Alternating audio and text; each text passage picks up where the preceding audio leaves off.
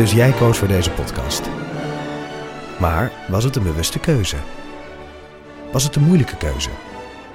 En wat zegt deze keuze eigenlijk over jou? Keuzes.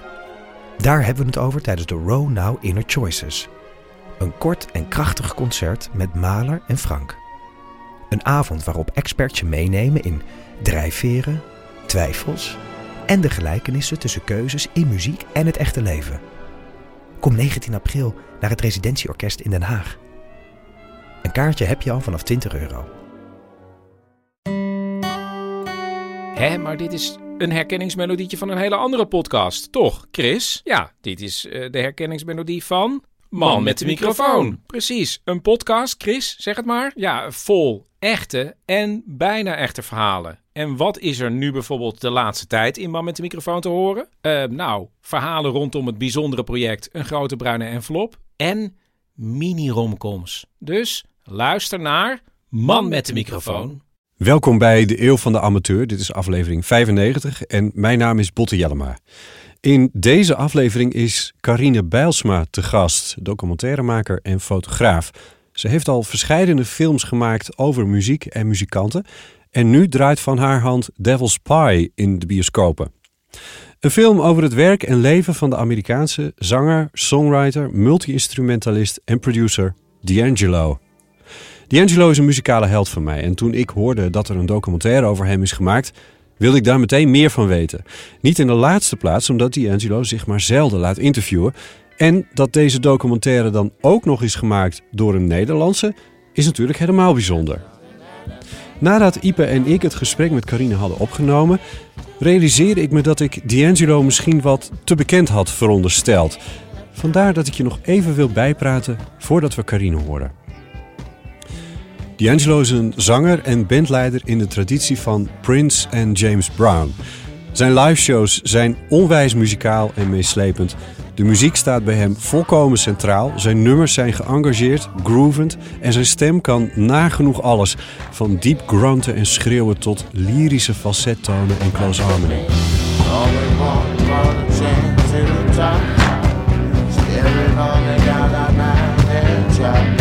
Drummer Questlove noemt hem in Carines film The Last Pure Singer on Earth. D'Angelo debuteerde in 1995 met het soloalbum Brown Sugar. Hij was toen 21 en had met het titelnummer meteen een wereldwijde hit, die je vast wel eens hebt gehoord.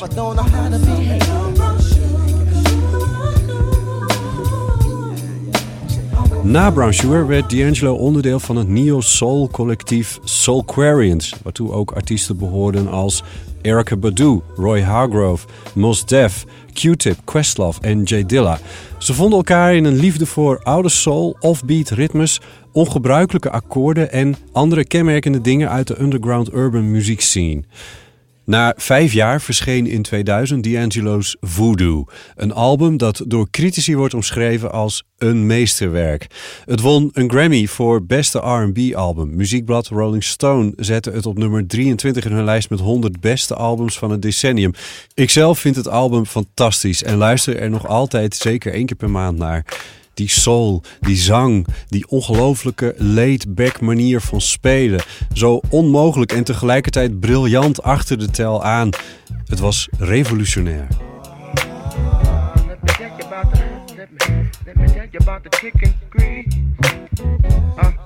Waarschijnlijk heb je het bekendste nummer wel eens gehoord. Een nummer zonder titel, althans het heet Untitled. Met als ondertitel How Does It Feel? Het meest sensuele nummer dat ik ken.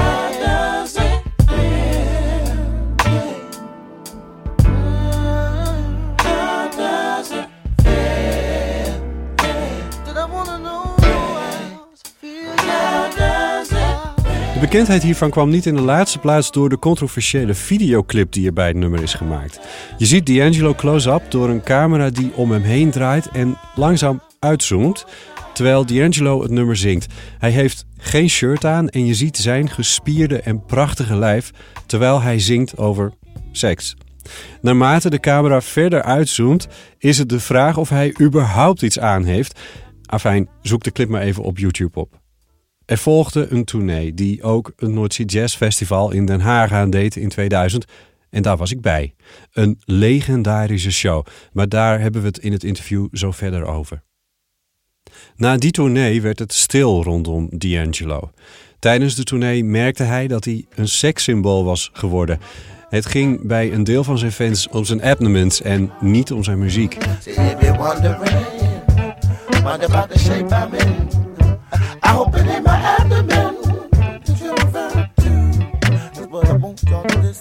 Hij raakte aan de drank en de drugs en kwam in contact met justitie.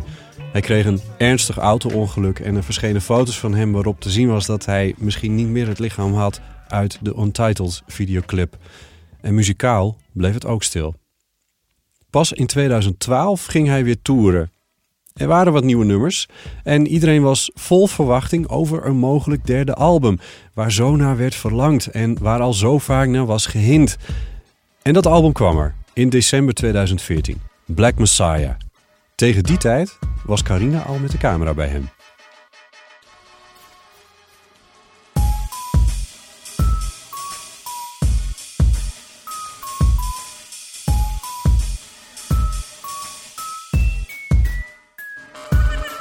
Leuk dat je dit dan gewoon hier aan je, in je woonkamer met elkaar kan doen. Ja, dat is, eh, dat, is, dat is zo gegroeid, maar het begint ook echt wel eh, het dingetje van deze podcast te worden, zal ik maar zeggen.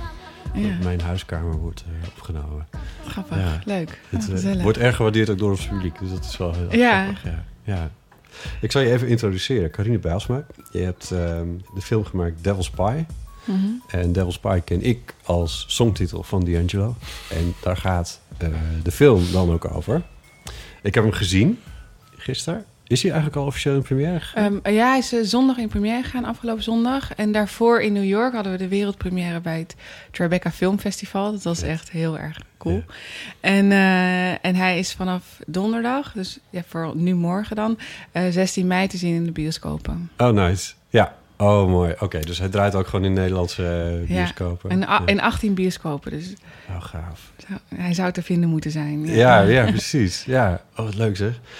Hoe is het eh, eh, bij jou begonnen met D'Angelo? Wat was jouw eerste kennismaking met hem? Ehm, ik ken hem, toen- ik had hem eigenlijk gewoon meegevolgd. Dus toen Brown Sugar uitkwam, toen zat ik wel op de middelbare school, was ik best wel jong. 1995. Ja. Ja, was ik t- eh, 12. Dus toen, dus Oh, toen eh, ja, dus ik, nou, misschien dat ik hem net op mijn vijftiende dan had ontmoet. Had, eh, wat je niet, niet ontmoet, Nee, ja, maar ja, ja, ehm, had leren kennen. Maar ik zat daar wel helemaal in. En ook, eh, ik vond die eh, ook Tribe Called Quest, Mary J. Blige, weet je wel. eh Erykah Badu, Lauren Hill, eh, de Fugees, alles. Vond het echt heel erg leuk. Soulquarians. heette Ja, de Soulquarians. Eh, en, ehm, en, eh, en toen daarna kwam natuurlijk Voodoo. Dus dat had ik allemaal gevolgd. Dat vond, dat vond ik toen geweldig. Twee, zo'n ik- album uit 2000. Ja, dus in 95 kwam het eerste album. Toen vijf jaar later het tweede album. Dat was eigenlijk weer een heel ander album. Ja, Ehm, want met Voodoo had hij dan de hele Neo Soul movement eigenlijk gestart. ja. En, eh, en met Voodoo had hij dat eigenlijk weer helemaal... Had hij weer een hele nieuwe visie neergezet... waarvan iedereen dacht, jezus, wat, wat is dit in godsnaam? ja. En vervolgens werd dat het heldenalbum van een hele nieuwe generatie muzikanten eigenlijk. Ja. En, Ik schaar het altijd ook gewoon nog onder Neo Soul. Mag dat niet? Eh, nou, ja, alles mag natuurlijk, ja. nou ja, goed, hokjes. maar eh, Nio Soul, ja, hij is erg van de, van de niet-hokjes. Dus, dus, ehm, Ja.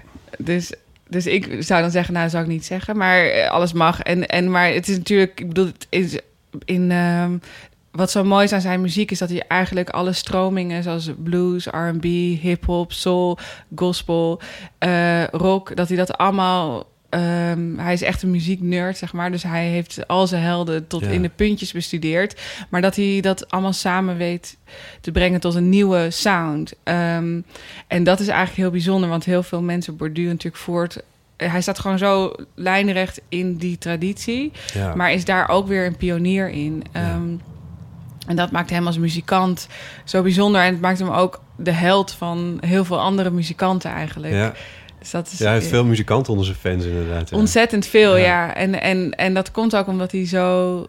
Ja, omdat hij gewoon zo ongelooflijk goed is. Ja.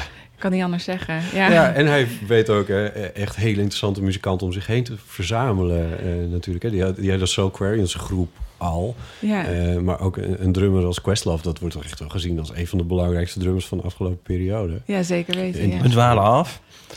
Oh ja, ja. ik ga het nee, maar, eh, de vraag was dus van hoe kwam jij de... Oh ja. Ja. Ja, ja, ja, nee, hoe ken ik hem? Dus toen, eh, dus eh, nou, terug in 2000. Ja, even goed dat we iemand hebben die ons scherp houdt voordat we helemaal gaan, Ja. gaan, gaan eh, nerd talken over D'Angelo. Ehm kijk, Toen ging je toeren ook met Voodoo. Ja, maar toen was ik gewoon heel erg jong. Dus ik heb dat legendarische concert gemist in 2000. En ik ben heel jaloers, jij bijvoorbeeld, nu zie ik, op iedereen die daar wel bij was. Ja, Hoe was dat? Jazz 2000. Ja, het is, ik, ik was 23. Ja, ik heb het al heel vaak verteld. Ik het trekt al weg. Al dat mensen je hoofd nu konden zien. Het is helemaal een soort van aan het stralen. Ja, ja, maar het, is, het was echt, echt eh, bijna... Ja, ik heb het wel life-changing genoemd. Omdat ik, ik weet het gewoon echt nog heel erg goed. En ik zat vrij achterin, ik ben best wel een beetje bleu, vrij achterin eh, de zaal. Ik kende hem ook nog niet echt heel erg goed, die Angelo. Maar ik wist wel van, ah, dit moet ik wel even kijken eh, op Noordse Jazz. En ehm, eh, in, in die dampende hal van, eh, van het congrescentrum toen nog in Den Haag. En ehm, ik was daar samen met een muziekvriend van mij, waar ik samen in een bandje zat.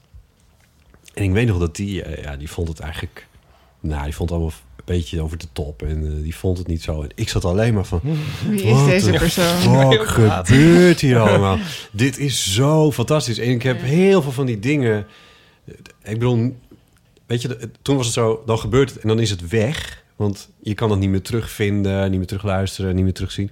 En inmiddels beginnen op YouTube beginnen weer wat dingetjes geplaatst te worden en zo. En, en op Van andere, dat optreden. Van dat, Dat is verder niet eh, uitgebracht of zo? Of Nee, voor, voor zover ik weet. Nee, jij knik, je, Nee. sch- knik, nee, schud, nee. Ehm, en nu, langzaam maar zeker, komen er dus weer dingetjes te zien hier en daar. En die ben ik steeds een beetje zo aan het opzoeken, als ik er even zin in heb. En dan denk ik van, oh ja, oh ja, oh ja, en dat herinner ik me ook. En ik herinner me nog heel specifieke dingen, als dat hij bijvoorbeeld op een gegeven moment een microfoonstandaard in tweeën breekt op zijn knie. Ja, ja. En ik herinner me dat hij eh, bij afslag van een heel heftig nummer... dat hij eh, naar Questlove loopt en een cymbal met statief en al uit zijn drumstel trekt. En dat voor op het podium neer Bij, eh, ja, oh ja. En eh, nou, dat Bij Shit. Damn Motherfucker was dat, denk ik. Shit, ja, uh, goddamn, mother- ja, ja, ja, ja, shit damn motherfucker, inderdaad. En ehm, Goeie de- titel. Hij kijkt echt zo van... ja, dat is een liedje over hoe hij eh, een, een eh, vriend van hem betrapt met zijn vriendin. Oh ja. En, eh, en dat, dat begint met eh, shit gast, waarom gebeurt het nou? En dan op een gegeven moment is het shit gast, waarom bloed je zo? dus het is, gaat wel wat heftig. Het is een heel Ja, heftig. shit man, waarom heb ik nu handboeien om? Ja, ja, Ja. ja. het gaat. eh, ja. En, en, dat is een, en, dat, en dat wordt een muzikale explosie. En dat wordt dus met. Dat bouwt helemaal op. En ik, ja, ik krijg een kipvel over als ik Ja, erover ik ook, praat. ik ook. Ja, allebei. Het was zo. Ja, maar serieus. Wat daar gebeurde, joh. Dat Ja. was echt in die zaal met, Ja. met die 20, 30.000 man die daar, die daar stonden. En die allemaal helemaal uit hun plaat gingen. Van, ja, zo heb ik dat later ook eigenlijk ja, bij Prince nog een keertje gezien. Maar het was echt wel... Voor mij was het echt life-changing. Ja, het was echt van, oké, oké, dit, dit bestaat dus...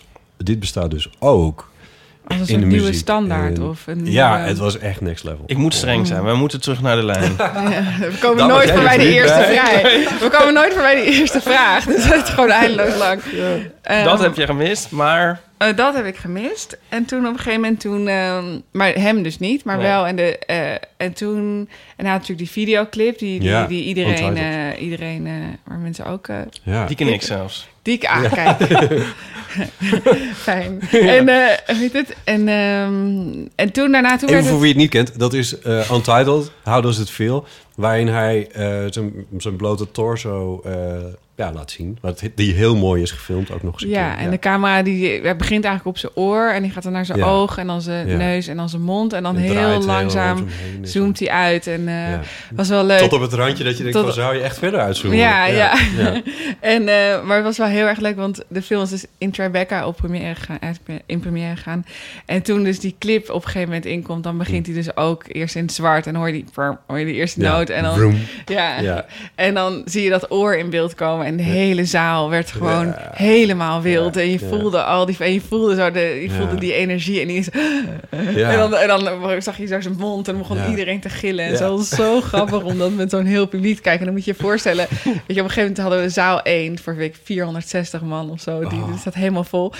Eh, maar ik bedoel, een grote zaal is een heel groot doek. Dus moet je voor, ik bedoel, jij ziet Oh, dat nu op YouTube. zo gaaf. Ik zou hem zo gaaf op een groot doek willen zien, inderdaad. Die, die, die clip dan ook. Ja, jouw film ook trouwens, maar Ah, dat is die aardig. clip hè, ja. ook. Ja. Eh, nee, nee, hoe heet het? Maar dan, maar dan, eh, maar dus als die, stel je voor, dus voor die vrouwen die altijd die clip hebben gezien, Ja. of op een oude televisie die vroeger niet zo groot waren, of nu op YouTube, die hem dus dan opeens in een grote zaal zien. Dus die werden helemaal wild. Maar die zit dus in jouw film, dat een stukje. Ja, spoiler dus alert, Dat, ja. nou, die kunnen, ja, ja.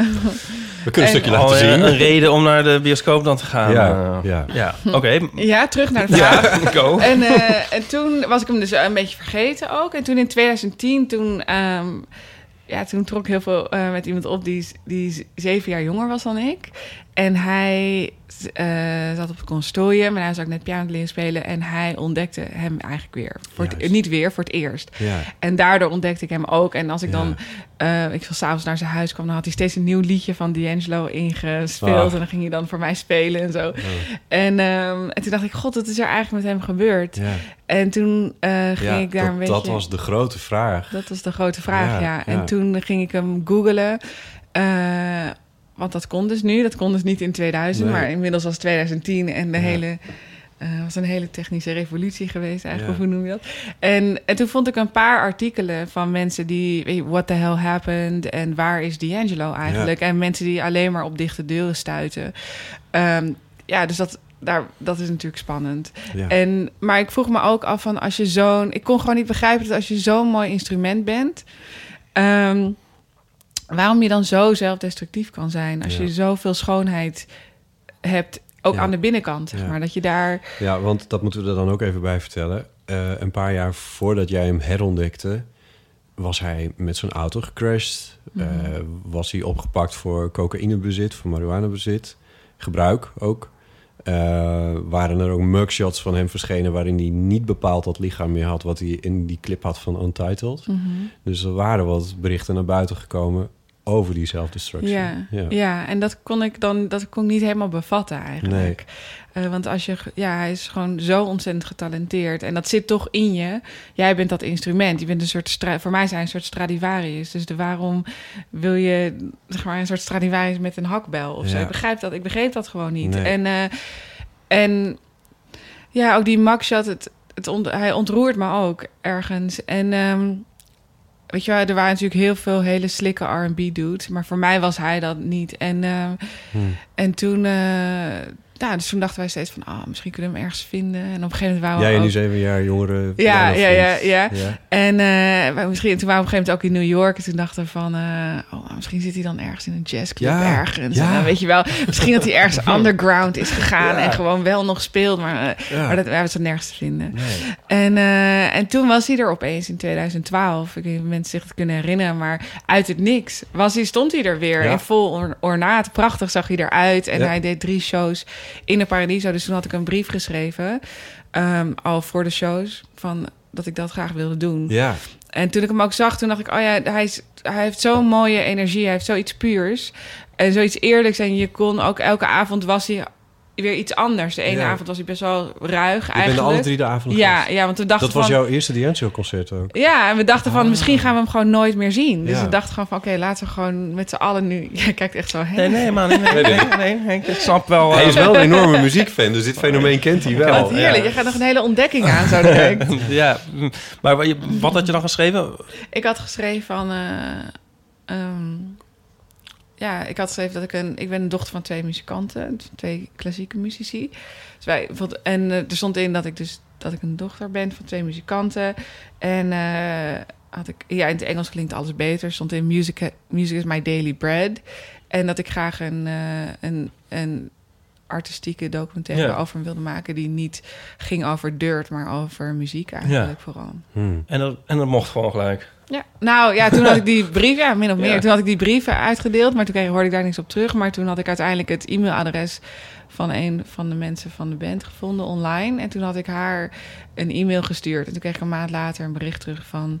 uh, he really likes your perspective and he feels like you get it. And he'll be in contact with you shortly.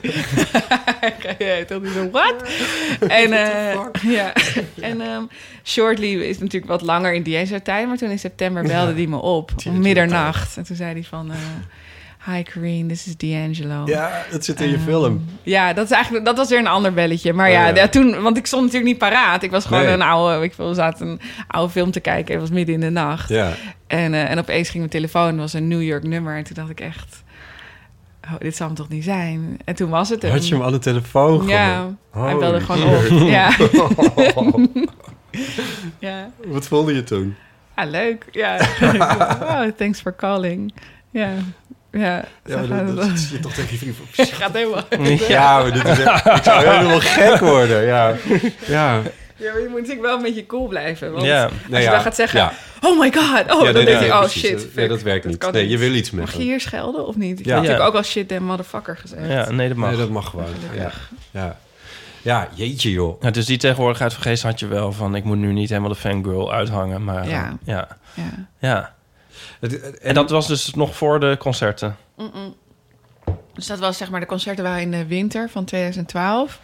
En ehm, dat was in ehm, Er stond september. ook op Noord City. Ik heb hem 7 toen op- september. op nog gezien wel. in 2012. Ja, Ja. dus daar was ik ook Ja. even backstage. Ja. Maar toen heb ik hem niet... On, ehm, nee, en toen, maar toen heb ik dus later belde in september. Juist. Toen hij met Mary J. Blige die zei hij, I want you to come to Vegas right now. Ehm, maar dat, en toen had hij de manager, had hij Alan aan de telefoon gegeven... die ook in de film zit. Ja, wat die- ook een bijzonder figuur is. Ja. Zeker, ja. Dus hij was eh, tien jaar de manager van James Brown... en tien Ja. jaar van Prince. En dus nu al vijftien jaar of zo van D'Angelo. Ja, die Dus man die is heeft een ook film op zich natuurlijk. Totaal. En die zit ook eigenlijk in heel veel andere documentaires. Maar Maar ik vond het ook zo mooi, want hij heeft zo'n heel fragiel stemmetje... en is eigenlijk al te oud voor het werk.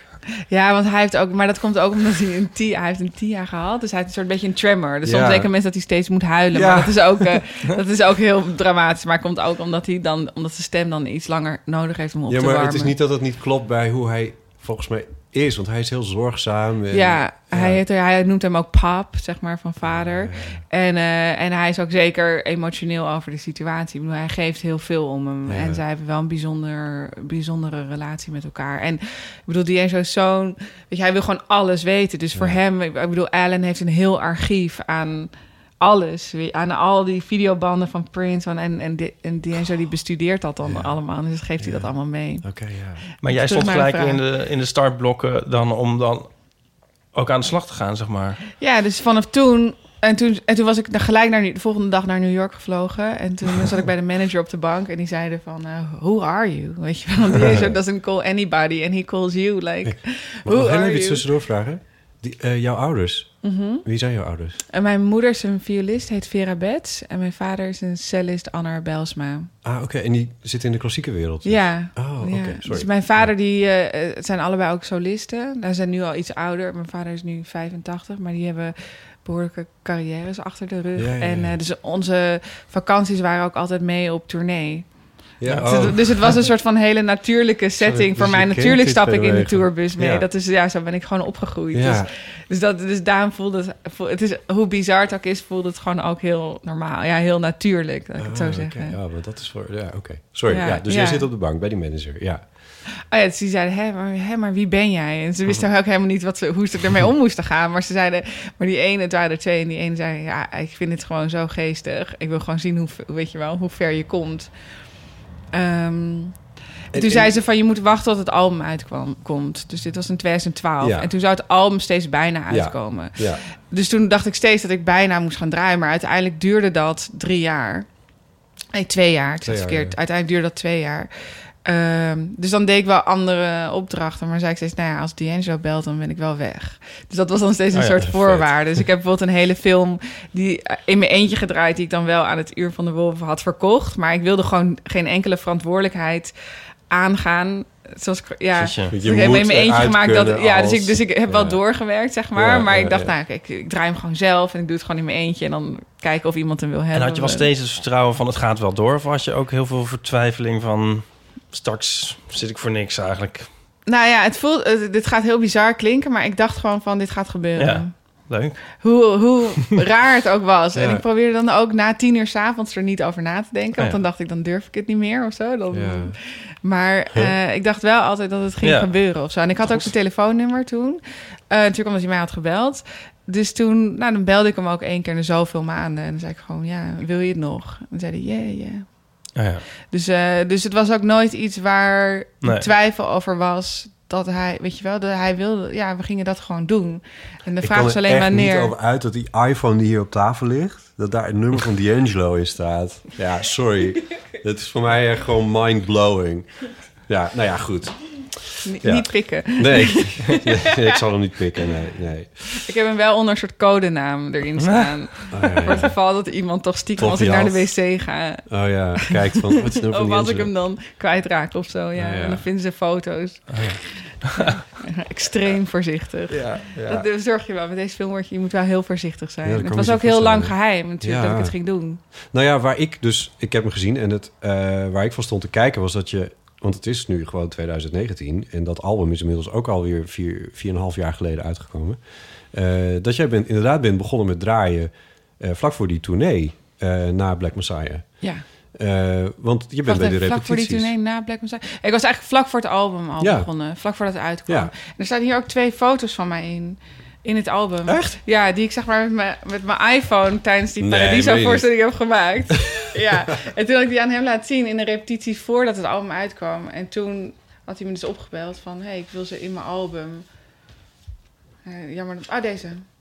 Die heb jij gemaakt? Ja. Meen je niet? Dat meen je niet. Ja. Dit is gewoon de inlay in, het, eh, in, in de LP. Dit is een iPhone-foto? ja, de iPhone 4. Nou ja. Mijn naam staat er ook in. Dat is niet zo. Nou Sorry, dat kan niemand thuis meemaken. maar- Nee, het is een foto van D'Angelo met zijn gitaar om en er staat naast de gitarist. Ehm, en het is gewoon een, een- een vol formaat van de LP is hij afgedrukt. In zwart-wit, want het hele album is natuurlijk in zwart-wit. Met Jessie. Met Jesse, dus een gitarist. Ja, met die mooie strat. En hij met die, eh, met die mooi ingelegde eh Ibanez-gitaar van Smith. Is het Ibanez? Ja. Ongelooflijk. Dat is Heel lief. echt ongelooflijk. Het is ook echt een heel goede foto. Ja, dankjewel. Ja. En eh, in, het, in het cd staat er nog eentje. En die kringels van, eh, van eh, drummer ehm, Chris Dave. Chris Dave, inderdaad. Chris Ja, Dave. ja, dat herinner ik me ook nog heel goed dat hij die had hangen in, in Ja. Paradiso. Dit is gemaakt in Paradiso dus. Ja. Dat wist ik ook niet. Ja, als je het zegt, dan herken je ineens de balkons en zo. ja, maar, hier. ja, ramen. maar het kan natuurlijk elke plek Ik zijn. ben nu ook de draad kwijt zelf. Ja, nee, dat maakt niet Ja. uit. Zaten we nog op de bank bij de managers? Hoe, eh, Luister, Moeten mensen de LP erbij houden als ze dit, als ze Ja, dit ja, interview ja. luisteren? Ja, nou ja, koop die LP, want Ko- dat is best een goede plaat. Je zou denken, ja. Wat heel leuk is aan LP is dat hij natuurlijk alles opneemt op tape gelijk. Zeg maar, alles Ja. wordt op tape opgenomen analoog. En Ja. als je dus een plaat hebt, dan wordt dat rechtstreeks van de tapes. Dus eigenlijk de puurste opname van... Er zit geen D tussen, geen Ja. digitaal tussen. Ja, dus het is eigenlijk de puurste opname van Oh, zo, ja.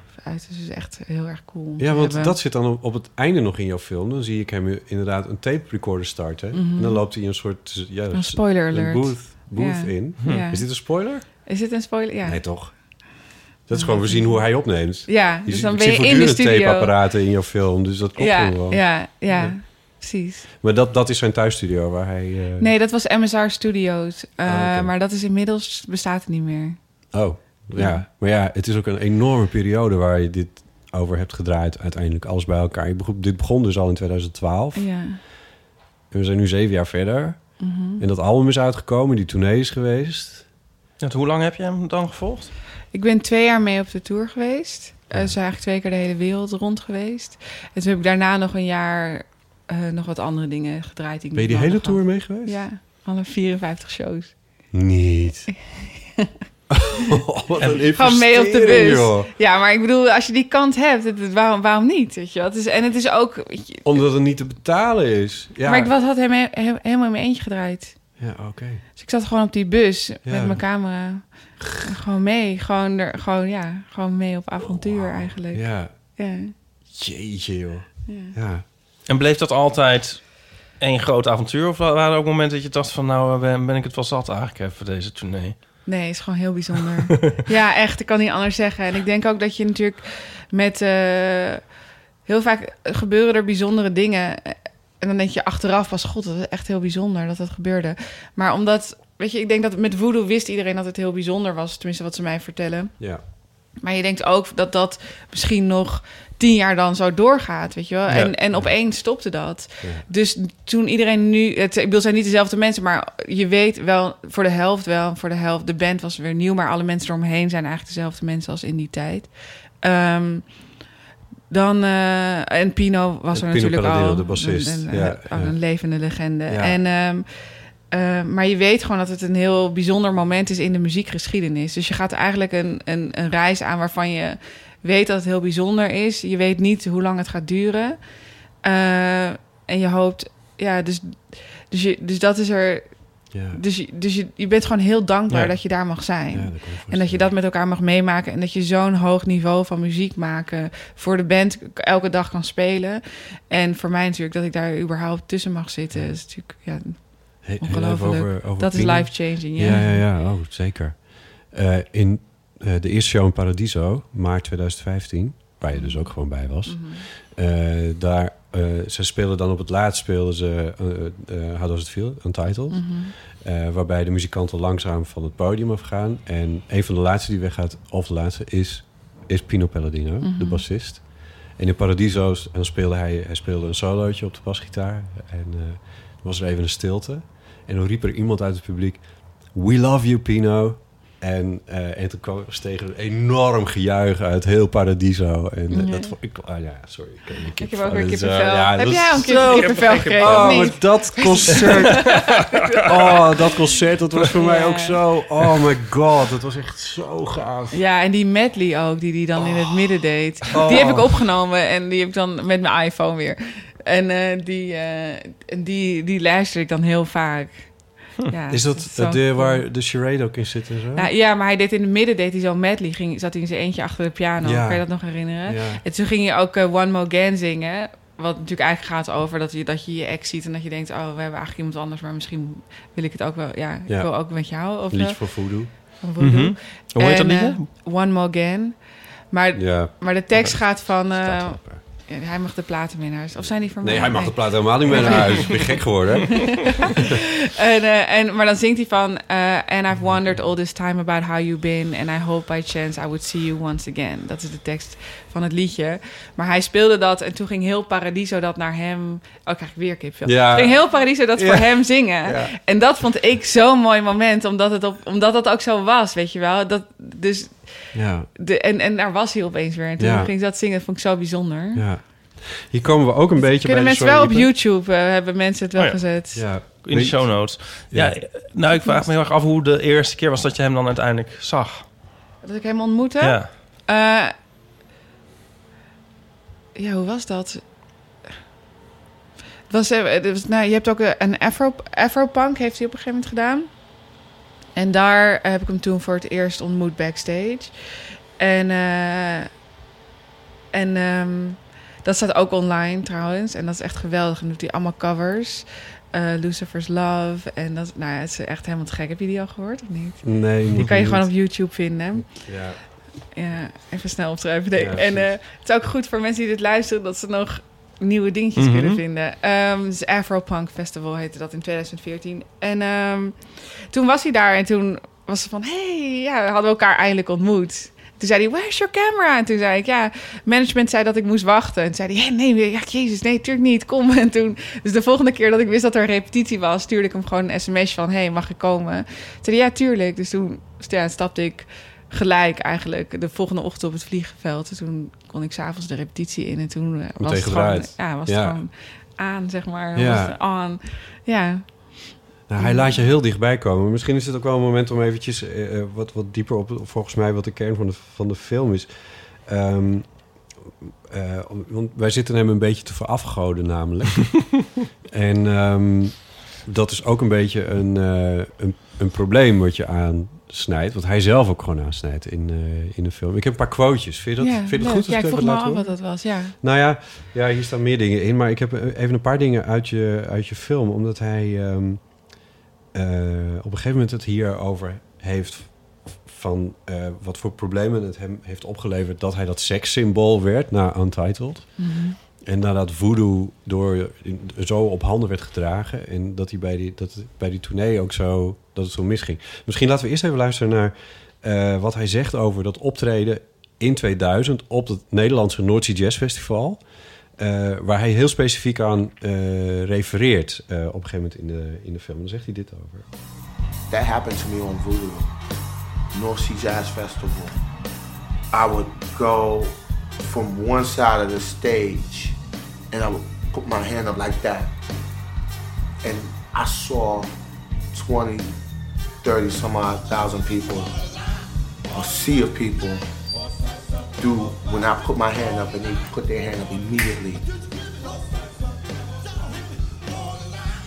That was huge. And I felt it. I felt it that night, like like a whisper, like something was fucking with me. Like look at the power that you possess. En daarna snij jij het met eh, beelden van eh, kerkgangers die in een soort trance raken. Wat niet toeval is, want zijn vader was een priester en zijn oma was een priester. Zijn opa. Zijn, eh, sorry, zijn opa? Nee, ook zijn opa. En zijn oma was dan de first lady. Er zit heel veel van die religieachtige dingen zitten erin. Eh, en hij zegt van... Ja, als mensen mij als een god gaan zien... dan wordt het een beetje ingewikkeld voor mij. Eh, sterker nog, eh, hij denkt dat er, dat er tegen hem ge- iets gefluisterd wordt. Something is fucking with me. Ja, like look at the power you possess. Ja, wat is dat? Is dat, is dat zeg maar de, de, de, de andere kant van, eh, nou ja, laten we zeggen, onze bewondering voor hem? Uh, bedoel je de andere kant? Nou ja, wij, wij spreken natuurlijk helemaal lyrisch over hem. En we vinden het toch heel knap wat hij allemaal doet. En, eh, en, eh, Het is ook knap. Ja, dat is ook zo. Maar ik denk dat het... Kijk, zolang het over de muziek gaat, denk ik dat het goed is. Eh, maar wat, die, wat er... Het is meer... eh, het gaat over dat je eh, in, in de muziek... ehm, sorry, ik, ik zie jouw dingetje. Precies, mijn huis is hier precies zo achter. Ehm, en eh weet het... je leert dan, je leert muziek. eh, het is een beetje een Lucifer verhaal eigenlijk. Dus je leert muziek in de kerk maken. En muziek is ervoor om God te eren. ja, En weet je, hij was bijvoorbeeld de mooiste engel en hij had, zag er het mooiste uit. Hij kon elk instrument spelen. En, en muziek staat puur in dienst van, eh, als, ja, van God eigenlijk. En dus als je zo diep in de kerk wordt opgegroeid en dan vervolgens, als je, als je dan. ehm, als je dat dan eh, op het podium doet, dan wordt dat heel vaak gezien als duivelse muziek. Omdat dan gaat het opeens, gebruik je muziek voor de verheerlijking van jezelf. In plaats van voor de heer, verheerlijking van God. Ja. En als je ook naar zijn shows gaat, dan voel je ook dat het niet de grote D'Angelo show is. Maar dat het echt heel erg gaat over de muziek zelf. Ze- Als je nu gaat, zeker. En ik denk dat hij toen... eh, ging het op een gegeven moment heel erg bij Voodoo heel erg over hem. Weet je wel? En opeens dat hij daar stond en dat hij dacht van... ja, maar ik weet niet hoe ik dit nee. moet rijmen met, met eh, wat, er, wat goed en slecht is. En, en natuurlijk in de film zei zijn oma ook van... nee, weet je, Ja. do your thing. Maar zij overleed toen kort naar voodoo. En ik denk dat hij het moeilijk vond om een soort... om het een plaats te geven. En, en hij kon ook niet meer terug naar wie hij vroeger was. nee. Ehm, en dat is gewoon best wel... eh, dat zijn best wel heavy dingen om mee te dealen. Ja, daar, heeft, daar heb ik nog een quoteje uit je film eh, van, als ik, eh, als ik hem Mhm. laten horen. It is a thin line between separating this guy right here, who's Michael. I'm Michael. Hij heet eigenlijk Michael But Archer. you know, when I'm on the stage, I'm D'Angelo. To actually leave him there on the stage is kind of hard. You know, I think a lot of times I'm too real. I'm too real for that shit. So I have to leave him there. Because if I bring him in here, then this gets murky and cloudy. And then you start to you start to fucking go, you know, I don't know. I don't know, man. I don't know. You know, this shit is a contact sport. Dat is zo'n goede zin. This shit is a contact sport. Ja. Dat is wat ik heb meegemaakt eh, bij North Sea Jazz. En later trouwens ook nog gewoon in Paradiso. Toen hij optrad. En het, wat ik dus heel bijzonder vind... is dat hij in tweede persoon over D'Angelo praat. He, him. Ja. Als, ik ben Michael. En je hebt D'Angelo. En hij is degene die op het podium staat. En ik kan hem niet meenemen deze kleedkamer in. Want dan gaan dingen enorm troebel worden en door elkaar lopen. ja. Maar ik vind, Maar wat goed- ik dus wel heel bijzonder vind, is dat je dat hij dit aan jou vertelt? Want dit heb ik hem nog nooit ergens horen zeggen. Nee. Ja, we tegen op dit moment dat dit interview is, kennen we elkaar ook wel al heel erg goed. Ja, ja, ja. We zijn natuurlijk al twee jaar de hele wereld over gegaan. Dit is gewoon bij hem op de bank thuis met z'n tweeën. Ja, Ehm, maar wat wel mooi is aan de film is dat, of tenminste, ja, dat Nee, ehm, de film gaat zo aan de ene kant heel erg over dat spirituele conflict. En aan de andere kant gaat het tegelijkertijd eigenlijk gaat het heel erg over het kunstenaarschap. Ja. En, en, en ehm, ja, hoe je daar een balans moet vinden tussen dat enorme talent wat je hebt en daar dat als mens moeten uitvoeren en ook die verantwoordelijkheid voelen tussen dat jij dus de chosen one bent met ik bedoel je kan niet met zoveel talent dat moet je uitdragen en gewoon hoe hij probeert daarmee om te gaan en en ook ja ik bedoel iedereen die iets maakt, die kent het gevoel dat je ergens helemaal in opgaat en dan een beetje soort van wordt uitgespuugd en jezelf weer terug moet vinden en een soort van balans vindt. En dan, ja, het is, het is het allerleukste wat je hebt gedaan, maar het is gewoon in alles een soort van eh, het ultieme. Dus het is heel intens en heel mooi en heel zwaar. Maar dan, maar moet je, en soms denk ik van, stel je voor dat je dan zoveel talent hebt, weet je wel, is, is de val dan ook, is de achterkant dan ook nog groter. En ik Ja. bedoel, mensen denken omdat hij vaak afzegt dat hij dan niet van optreden houdt, maar hij vindt optreden zelf, als hij eenmaal op het podium staat, vindt hij het gewoon een van de Ja. geweldigste dingen die er is. En dan is hij ook high noemt hij ja, het. such hij- high. Ja. Ja. Maar dan zegt, weet je, Jesse Johnson, de gitarist, dus die was van Morris Day in the Time. En ehm was heel lang ook beste vrienden met Prince. Er waren altijd bedtime tour stories in de bus over Prince. Dat was altijd erg leuk. maar eh, die zegt ook van op het podium is hij zo fearless. Heeft hij gewoon geen enkele angst. En ehm, is hij zo vrij en, en, en zo machtig en zo ongelooflijk Ja. goed. En ik heb ook, weet je, 54 eh, shows gezien. En elke show was gewoon fascinerend. Ik wil elk moment van de dag nog steeds een show zien, omdat het muzikaal zo briljant is. Ehm, maar ja, misschien is dan dus de achterkant ook groter. En op een gegeven moment kom je ook in een soort. eh, ja, je moet daar toch een balans voor vinden. En, en, en ik denk dat een publiek ook heel vaak denkt dat als iemand niet optreedt, dat dan dus, weet je wel, alles mis is. Of dat dan we. Maar het, dat geeft voor een artiest zelf kan dat ook een hele, juist een hele vredige periode zijn. Niet dat Ja. zijn tien jaar heel vredig was Nou, of nee, zo. maar- Het was best wel heftig. Ja. Maar er zit natuurlijk ook een achterkant aan. En dat kennen we natuurlijk van andere sterren ook. En ik wilde heel graag met deze film ehm, de, de, zeg maar meer de aanleidingen daarvan vertellen. En niet van, oké, nou toen ging je aan de drugs. Want dat verhaal ken ik al. Ja. En, eh, maar ik wil liever weten van, maar waarom gaat iemand aan de drugs? Je, je zit niet thuis, je denkt, ook ik ben zo gelukkig. Eh, dus ik ga nu maar even, eh, weet je wel, een hele fles wijn leeg drinken of zo. Nee. Dat, ja, misschien, ja, ik, weet- jij kijkt, doe jij dat wel eens? Dat doe ik daar altijd. Nee, maar, maar, maar goed, over het algemeen, zeg maar. Er is Ja. wel een reden waarom Ja. je iets, weet je wel, waarom je jezelf iets aandoet eigenlijk. En daar, dat, zeg maar, waarom, wat dat conflict was, dat wilde ik heel graag met die film uitzoeken. Ja. Ja. En dat is gewoon ook best wel... inge- Dat is gewoon een heel groot ding eigenlijk. Wat Ja. op zoveel verschillende manieren in de cultuur zit. In de dit, in de dat. Het gaat gewoon heel diep eigenlijk. En, Ja. en weet je wel, zeven jaar klinkt heel lang. En dat is het ook. Maar het was nooit saai, omdat het een eindeloos lange, fascinerende ehm, zoektocht was. Die uiteindelijk moet worden ingekookt tot een film van anderhalf uur. Ja.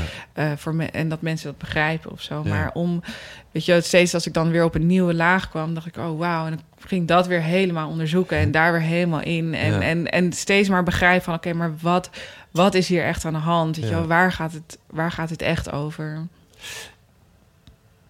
Er zit, eh, en ik denk dat dit er sterk mee heeft te maken, nog een quote van Questlove in. Of quote, je interviewt hem ook. Eh, eh, waarin hij iets zegt over eh, iets wat natuurlijk... On, oh, het- laat ik het zo zeggen. De release datum van eh, Black Messiah had alles te maken met ehm, eh, de rellen die er in Ferguson waren in 2014. in 2014. Ik weet het nog heel goed dat, dat, dat D'Angelo die koppelingen heel sterk maakte. Van, en dat, de titel van het album daar had daar ook mee te maken. Charade gaat erover. Eh, de, eh, dat liedje gaat heel sterk erover van eh, alles wat wij wilden was praten, maar in plaats daarvan werden we outlined in chalk, dus in, in kalk uitgetekend op de, op de vloer, wat, met dooien gebeurt. Ehm, Questlove zegt iets over die, eh, over die zwarte cultuur. Zo- Kan ik het even laten horen? Ja. Dan kunnen we het daar misschien ook nog even over hebben. anyone who's black that started in meager or so-so conditions that are not that of the privileged of the world when they finally transform to a higher level it's guilt it's guilt they feel having survivors guilt and that's one thing that every black genius wrestles with Is dit ook die eh, waar je het net over had, die achterkant? Survivors Guild. Ja, ik denk dat het, het zijn. Dus je hebt, dus, je hebt het, het kunstenaarschap en dan heb je de spirituele kant. En dan gaat het ook heel erg over waar kom je vandaan. Dat je Ja. ergens vandaan komt. En hij zegt van.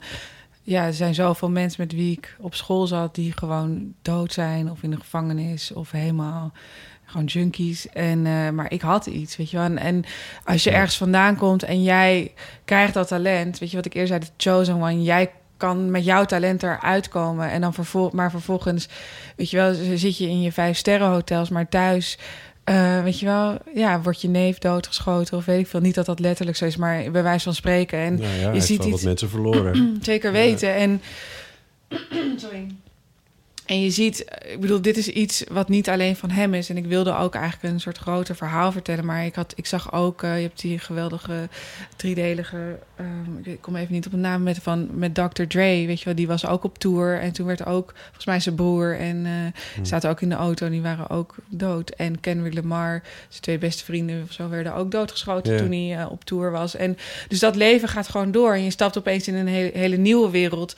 Weet je wel, waar, waar er ook weer allemaal nieuwe regels zijn. En waar die ook ziet van, oh, maar al mijn helden hier hebben het eigenlijk ook niet overleefd. Marvin Gaye is er niet goed van afgekomen. Weet je wel, uh, ja, Coltrane, is al die mensen.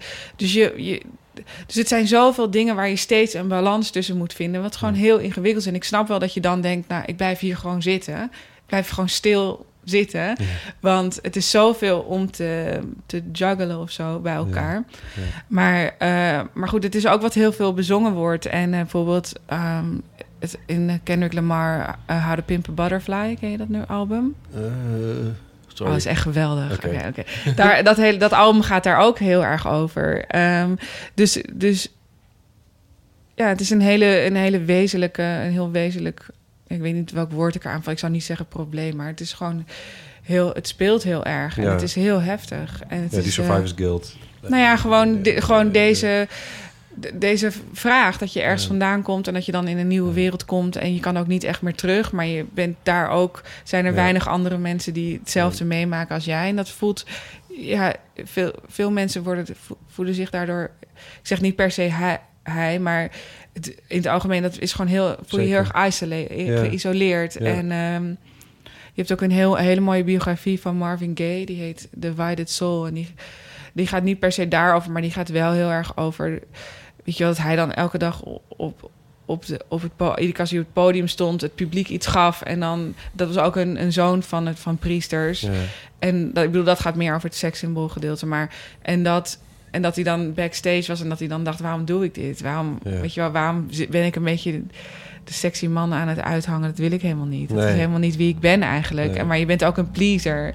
En je wil ook dat je publiek, eh, zeg maar, waar, ja, krijgt wat ze willen. Dat Ja. Je geeft ze publiek natuurlijk wat ze willen. Maar je moet daar dan daarna ook weer mee dealen. ja, het is eindeloos complex.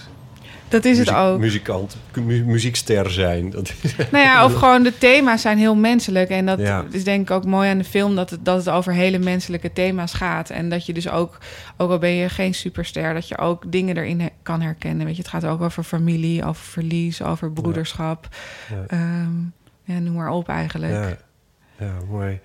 Hey, eh, aan het einde, eh, ik geloof niet dat dit per se een spoiler is, maar ik ben toch heel nieuwsgierig. Nou, je hebt wel alle goede quotes eruit gehaald. Nou, Mensen, mensen moeten wel eerst er naar de film gaan. Veel minder. Moet je- Doe je jezelf tekort, want het is, hij zit echt vol met allemaal heel mooie dingen die mensen over hem zeggen, dingen die hij zelf zegt. Ik, ik moet eerlijk zeggen, hij, want hij treedt dus niet heel veel naar buiten. Hij wordt heel weinig geïnterviewd, omdat hij dat gewoon niet toestaat. Dat doet hij gewoon niet. En eh zoveel zelfinzicht heb ik in ieder geval nog niet echt per se tentoon zien spreiden. Terwijl ja, als je zijn muziek hoort, dan denk je van ja, jij, jij moet wel heel goed over de wereld nadenken. Dat kan bijna niet anders en ook over jezelf. Ja. Maar in interviews, ja, dat, dat beschouw je niet als een manier om dat te, eh, tentoon te spreiden of zo. Ja, En ik vind het wel heel tof dat het jou gelukt is om, zo, om dat op deze manier te registreren. Ja. dankjewel. En nee, waar, ik het net, waar ik naartoe wilde was... eh, aan het einde staat er als tekst in beeld van... eh die Angelo werkt op dit moment aan zijn vierde album. Mhm. En toen dacht ik, oh ja... Er Ja. zou natuurlijk gewoon nog een Tuurlijk album komt er nog een komen. Er zou album. nog een tour kunnen komen. Tuurlijk. Ik bedoel, je hebt ook, er zit ook eh, een stukje van dat eh, interview met Erica Badu in van Red Bull. eh, en dat kan Ja. je ook op YouTube vinden. Ja, zeker. Maar daarna zegt ze, daarin zegt ze ook dat ze niet in de film, maar dan zegt ze, zegt ze ook van, zegt ze van, komt hij nog eens of zo, weet je wel? En dan zegt hij ook wel, weet je wel, hij is gewoon een muzikant. This is what he does. Ja. Weet je, en soms eh, brengt hij misschien een album uit. Oké, cool, zegt ze dan. Maar this is what he does. Ja. En dus, weet je wel, je hoeft je nooit zorgen te maken dat hij geen muziek aan het maken Nee. is. Hij heeft ontzettend veel muziek. Eh, hij heeft ontzettend veel nummers. Dus natuurlijk, weet je wel. Dus het is niet zo dat hij is gewoon altijd muziek aan het maken. Maar je weet gewoon nooit wanneer hij naar buiten treedt en Ja. een album uitbrengt. Maar eh, ik bedoel, er is heel veel muziek van hem. ja. Gelukkig maar. Ergens ligt het. Ergens, ja. ja, ja. In een Weet je- kluis. weet je, Onder een, onder een andere naam op jouw iPhone. God, die iPhone. Jezus. Ja, die iPhone voor jou. Ik ga hem ergens opbergen. Ja, ja. Dus die zie je niet. Ja. Oh, geweldig. Ehm, Maar wat wel heel leuk is, ik bedoel, waar, wat je net heel even zei van die, over die thema's en zo, dat is ook heel erg waar. Weet je wat? Die goed, ik bedoel, hij denkt wel degelijk inderdaad heel goed en hij is iemand, hij is slim, hij is heel belezen, hij is heel geïnteresseerd. Eh, en dat vond ik juist zo leuk aan hem. Hij is, hem, hij is heel eh, bescheiden eigenlijk en, en, en heel Ja. introvert. En hij is eigenlijk altijd alles aan het bestuderen. En de thema's die in de film worden aangekaart, zeg maar, dat zijn ook heel veel de thema's waar hij over zingt. In Thousand Dead, eh, Mhm. in Devil's Pie. En ook als je die liner notes van Voodoo leest, eh, die gaan daar ook eigenlijk over. Dus weet je wel, zoals hij ook zegt, eh, it's a very real thing to me. Like, dit, is wat, dit is wat hem Ja. wel heel erg bezighoudt. En eh, ja, de film is daar een soort uiteenzetting van Ja. eigenlijk. Maar de ja, antwoorden daarvoor vinden is gewoon, zijn gewoon echt, echt grote vragen van het leven, zeg maar. ja, ja nee, en hij is ermee bezig. Dat is heel erg mooi. Ja.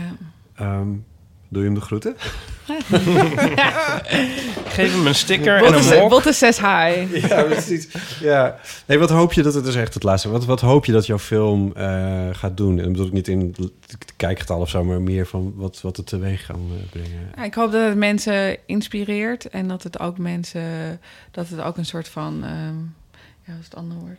Dat, ja, dat mensen er iets aan hebben. Hm.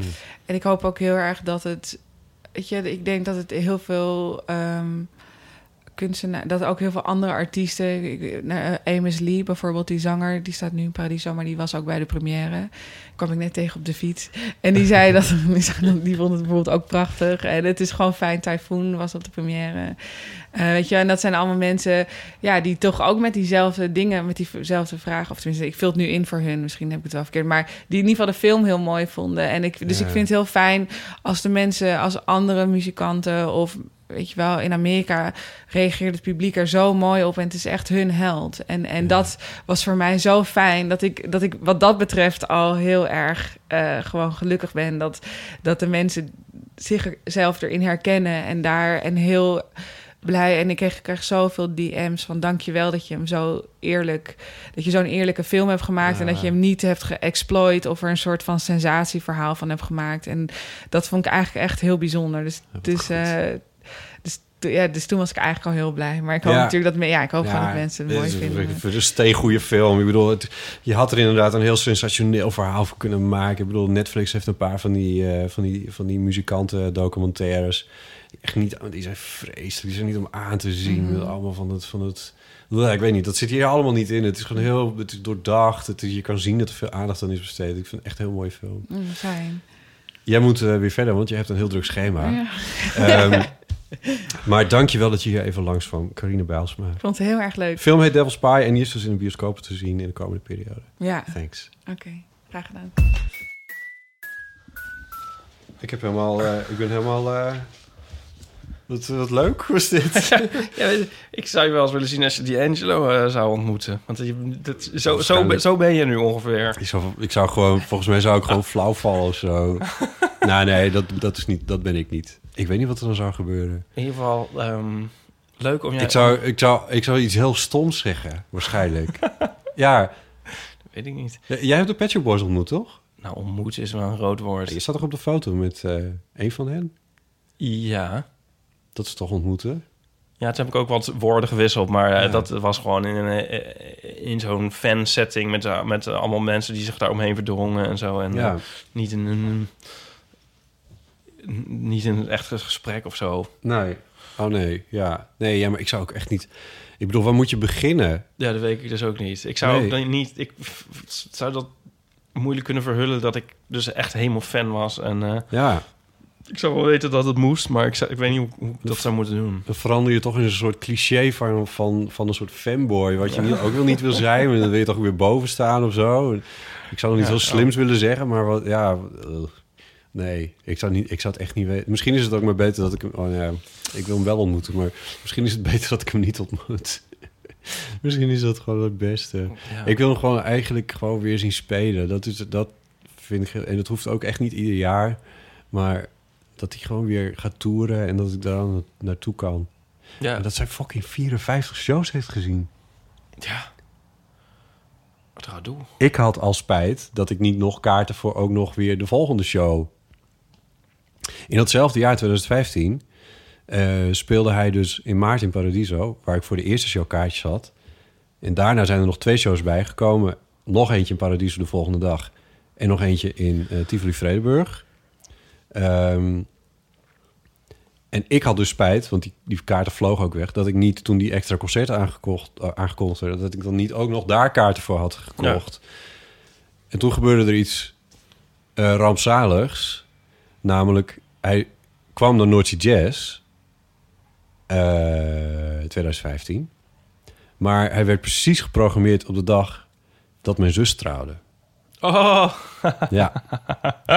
ja, dus daar kon ik echt niet naartoe. Oh, nou die trouwerij van je ja, nee, dat is wel. Ja, Jongen, nee. jongen, wat Maar ja, nou ja, goed. Ja dat, was, eh, ja, dat was echt vreselijk. Dat was echt, daar heb ik maar gewoon nog niet te veel over nagedacht. Nee. Maar dat was ook meteen de laatste show die hij in Nederland heeft gespeeld. Want hij heeft dus daarna nog, vorig jaar, dat heb je wel Ja, meegemaakt. dat hebben, we, dat ja, hebben ik en de luisteraars uitvoerig meegemaakt. Toen werd het eerst uitgesteld en daarna afgelast. Ja, Ik pak nog een banaan. Ja dat is goed. Eh, en dus toen... ehm, dus dat concert, dat is me ook door de neus geboord. Dus ik heb hem vaker niet gezien dan wel. Vaker niet en wel, ja. Uitspraak waar je niks meer kan, maar... Ik ja. heb echt zin in die film gekregen. Ja, ja, wat fijn. Ja, door waar, hoe zij erover vertelt ook, hè? Ja, en ik vind ze ook sowieso films of lezen over mm, het ma zeg maar kunstenaars maken. Dingen maken vind ik sowieso leuk. Ja. En je hebt iets met biografieën, toch? Ja. Goed, eh, tot zover deze aflevering. Had ik al gezegd dat het aflevering eh 95 was? Eh, nee. Waarin we dus eh Carine Bijlsma te gast hadden. Maakster van de film Devil's Spy over D'Angelo. Ehm, en volgende week weten we nog niet precies wat we gaan doen. Eh, maar mocht je een dilemma over verhaal hebben wat je kwijt zou willen... dan eh, kan je de EOFoon bellen. Het telefoonnummer daarvan is 06 1990, 68 71. En eh, recensies op iTunes zijn weer welkom. Eh, die kun je daar achterlaten en het helpt nieuwe luisteraars om de eeuw te vinden. En je kan ons volgen op Instagram. Daar kun je ons gewoon vinden als Eeuw van Amateur. Bedankt voor het luisteren. Doeg.